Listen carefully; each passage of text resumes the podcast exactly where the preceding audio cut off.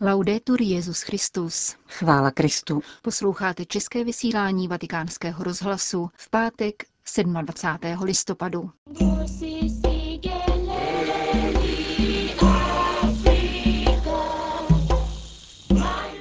S papežem Františkem v Africe.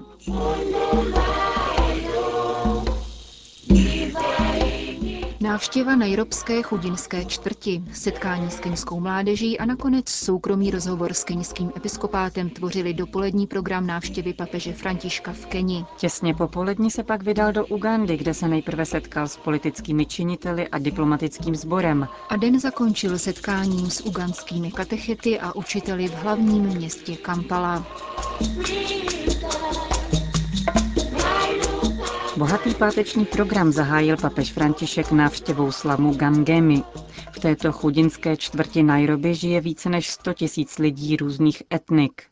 Z papežské nunciatury vyjel František v otevřeném papamobilu v 8 hodin místního času.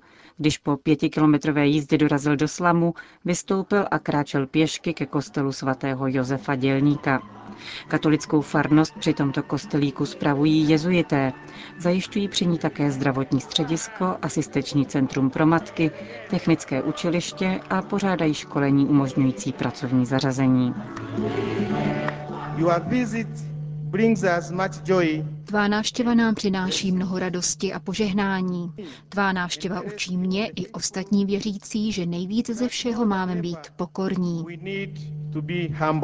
Řekl farář otec Pascal, když vítal Františka ve svém skromném kostelíku. Více než polovina městské populace v Nairobi žije v provizorních obydlích, která však zabírají pouze 5% rozlohy města, představila pak údaje UN Habitat jedna z obyvatelek slamu. Tato situace, pokračovala dále, je výsledkem selhání státní politiky a spekulace s nemovitostmi. Obyvatelé slamu mohou být kdykoliv vysídleni, živí se příležitostní prací v přilehající průmyslové zóně, nejsou však dostatečně placeni a v praxi mají méně než dolar na den. K hlavním bolestem chudinské čtvrti se vrátila v obsáhlejším projevu sestra Mary Killeen. Jak schrnula, první z nich je strach z vysídlení, k němuž často dochází krutým způsobem, v noci a za pomoci velkých buldozérů. Lidé v provizorních příbytcích jsou také pravidelně ohrožováni požárem, záplavami, kriminalitou, domácky vyrobeným nekvalitním alkoholem a drogami. Církev je ve slamech přítomná, ale málo. Setkání s tebou dodává důstojnost naší práci. Děkujeme, že jsi nás započítal mezi normální lidi. Z jejich středu jsme obvykle odsouváni. Uvedla řeholnice.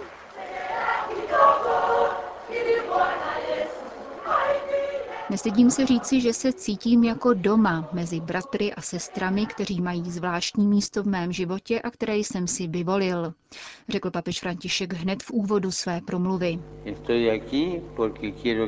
Jsem zde, abyste se dozvěděli, že nejsem lhostejný vůči vašim radostem a nadějím, úzkostem i bolestem. Znám obtíže, se kterými se den po dní střetáváte. Nelze jinak, než odsoudit nespravedlnost, kterou trpíte. Přesto papež nezačal pranířováním nešvarů, nýbrž chválou moudrosti žijící v lidových čtvrtích.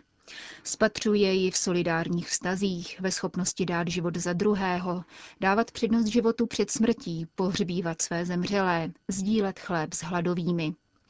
Jsou to hodnoty, pokračoval svatý otec, založené na tom, že lidská bytost je důležitější než bůžek peněz. Rozpoznat tyto projevy dobrého života, které mezi vámi denodenně narůstají, však neznamená, že přehlédneme strašlivou nespravedlnost, vyvolanou urbanizační marginalizací. Je to rána vyvolaná menšinou, která ve svých rukou soustředuje moc, bohatství a sobecké plítvání, zatímco stále více lidí je nuceno uchylovat se na opuštěné, znečištěné a vyděděné periferie. Kriminální zabírání pozemků, nulový přístup k infrastruktuře a základním službám a zejména nedostatek pitné vody ve slamech však nejsou pouhou souhrou náhod, upozornil František. Jsou naopak důsledkem nového kolonialismu, který z afrických zemí činí součástky gigantického soukolí. Nový kolonialismus vyvíjí tlak na skartační politiku, ku příkladu na snížení porodnosti aby tak legitimizoval nynější distribuční model, ve kterém si menšina přisuzuje právo spotřeby v míře, kterou by nikdy nebylo možné generalizovat. Tento kontext lhostejnosti a nepřátelství se ještě zhoršuje vinou zločineckých organizací, které ve službě ekonomických a politických zájmů užívají děti a mladé lidi jako živé maso k nabíjení svých zbraní. Prosím Boha, aby státní instituce spolu s vámi nastoupily cestu sociální inkluze, vzdělání, sportu, komunitní činnosti a obhajoby rodiny, protože to vše je jedinou zárukou spravedlivého, pravého a trvalého pokoje. V samém závěru papež povzbudil křesťany k misionářskému elánu a modlitbě a doprovázení občanů v jejich iniciativách zaměřených na potírání nespravedlnosti.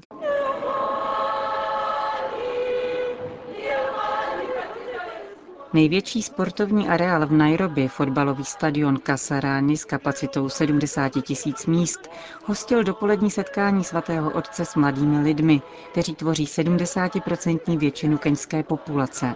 Papeže v úvodu pozdravili dva z nich a doslova jej zahrnuli otázkami. Některé svědčily o všeobecných problémech mládeže napříč světadíly, jiné mířily na konkrétní africké otázky, ku příkladu kmenovou rivalitu a sociální neduhy, korupci či nábor mladých do extremistických skupin. Také v tomto případě papež František odložil připravený text a reagoval ve španělštině. V základu všech otázek, které jste mi položili, stojí jediná.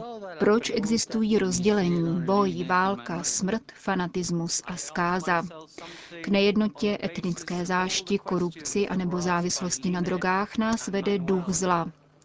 Prvotní odpovědí je tedy slovo, které se může stát nepohodlné, ale nechci se mu vyhnout. Modlitba. Člověk ztrácí to nejlepší ze svého lidství, když na modlitbu zapomíná, protože se cítí všemohoucí, anebo tváří v tvář mnoha tragédiím, necítí potřebu žádat o pomoc. Mladým lidem je vlastní schopnost volby, zdůraznil Petrův nástupce, která je však časově omezená. Sami musí volit, zda v pozemském životě plném obtíží budou tyto nesnáze považovat za výzvu, anebo se jim podvolí. Na dotaz o využití sociálních sítí v apoštolátu papež bez váhání doporučil. Základním médiem je váš úsměv, slovo, gesto, blízkost chudým a opuštěným lidem. Životní prázdnotu mladých lidí nelze zakrývat tím, že se ku příkladu v Evropě nezveřejňují statistiky sebevražd v této věkové kategorii. Je to sociální nebezpečí, které přesahuje hranice jednotlivých zemí, protože závisí na nespravedlivém mezinárodním systému, jehož středem není člověk, nýbrž modla peněz. Co můžete konkrétně udělat, aby se takový adept extrémismu vrátil zpět? Především se modlit, avšak usilovně. Bůh je silnější než jakákoliv náborová kampaň. A pak s tímto člověkem mluvit, něžně, láskyplně a trpělivě, Pozvat ho třeba na fotbal anebo na procházku, zapojit ho do skupiny. Nenechat jej samotného.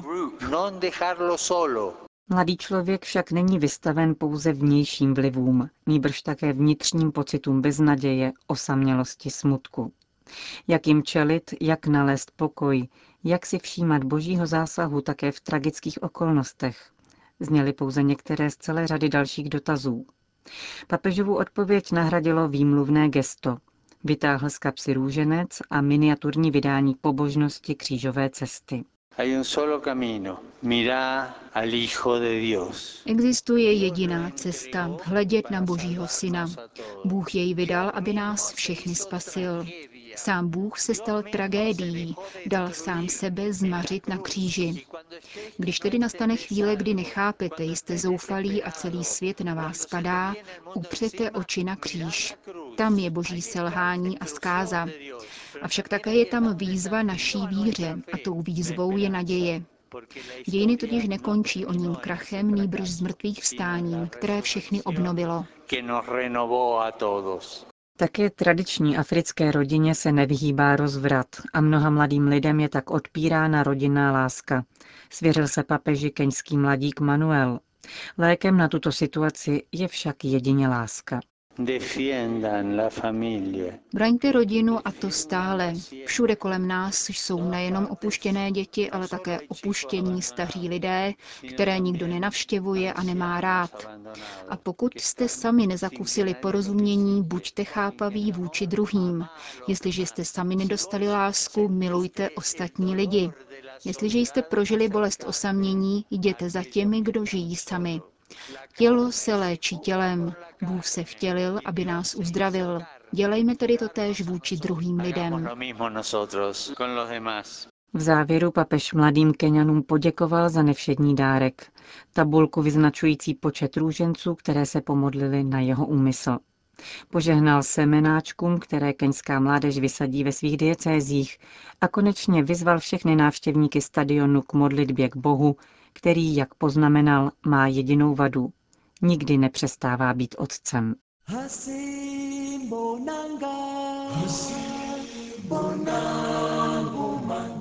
Půl druhé místního času se papež a jeho doprovod rozloučili s Keňou.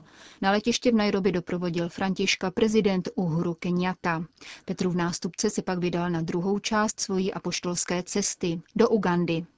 Po hodinu a půl trvajícím letu přistál speciální papežský letoun v 503 kilometrů vzdálené Entebě, přibližně 100 tisícovém městě, které je sídlem státních institucí. Ugandský prezident Yoweri Kaguta Museveni přivítal na letišti papeže Františka v půl šesté večer našeho času a doprovodil jej do prezidentské rezidence, kde se uskutečnil soukromý rozhovor. V konferenčním sále prezidentského paláce očekávalo svatého otce asi 2000 osob, představitelů politického, ekonomického, kulturního a náboženského života země. Uganda, která má 37 milionů obyvatel, je křesťanská země. Kromě katolíků, kteří tvoří asi 47% obyvatelstva, je v zemi silně zastoupeno také anglikánské společenství, do kterého patří 36% Ugandanů. Oficiálním jazykem je stejně jako v Keni angličtina, ve které papež pronesl svoji promluvu na uvítanou. Cílem jeho návštěvy, jak řekl v úvodu, je připomínka 50. výročí kanonizace uganských mučedníků. Svatořečil je v roce 1964 Pavel VI., který o pět let později jako první papež Ugandu také navštívil. Kromě 22 katolíků, z nichž nejznámější je svatý katecheta Karel Lwanga, podstoupilo mučednictví v letech 1885 až 87 také 10 anglikánů. Všichni tito svědkové víry jsou ctěni v obou křesťanských komunitách této země. Mučedníci, jak katolíci, tak anglikáni, jsou autentičtí národní hrdinové. Vydávají svědectví hlavním principům, které vyjadřuje uganské moto pro Boha a pro moji vlast. Připomínají nám, že víra, ravnost a úsilí o obecné dobro byly a nadále jsou důležité pro kulturní, ekonomický a politický život.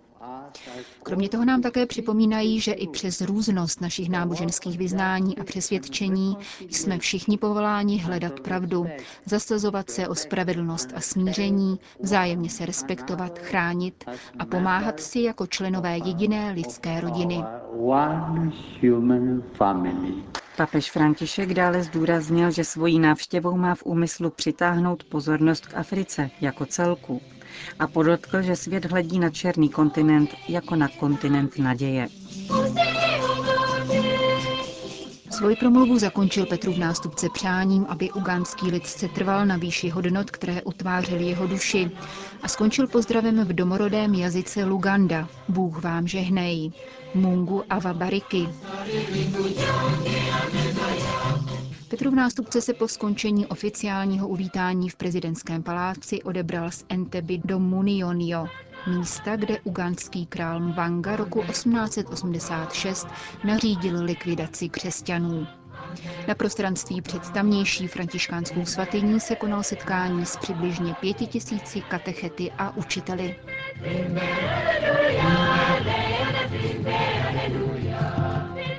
Končíme české vysílání vatikánského rozhlasu. Chvála Kristu. Laudetur Jezus Christus.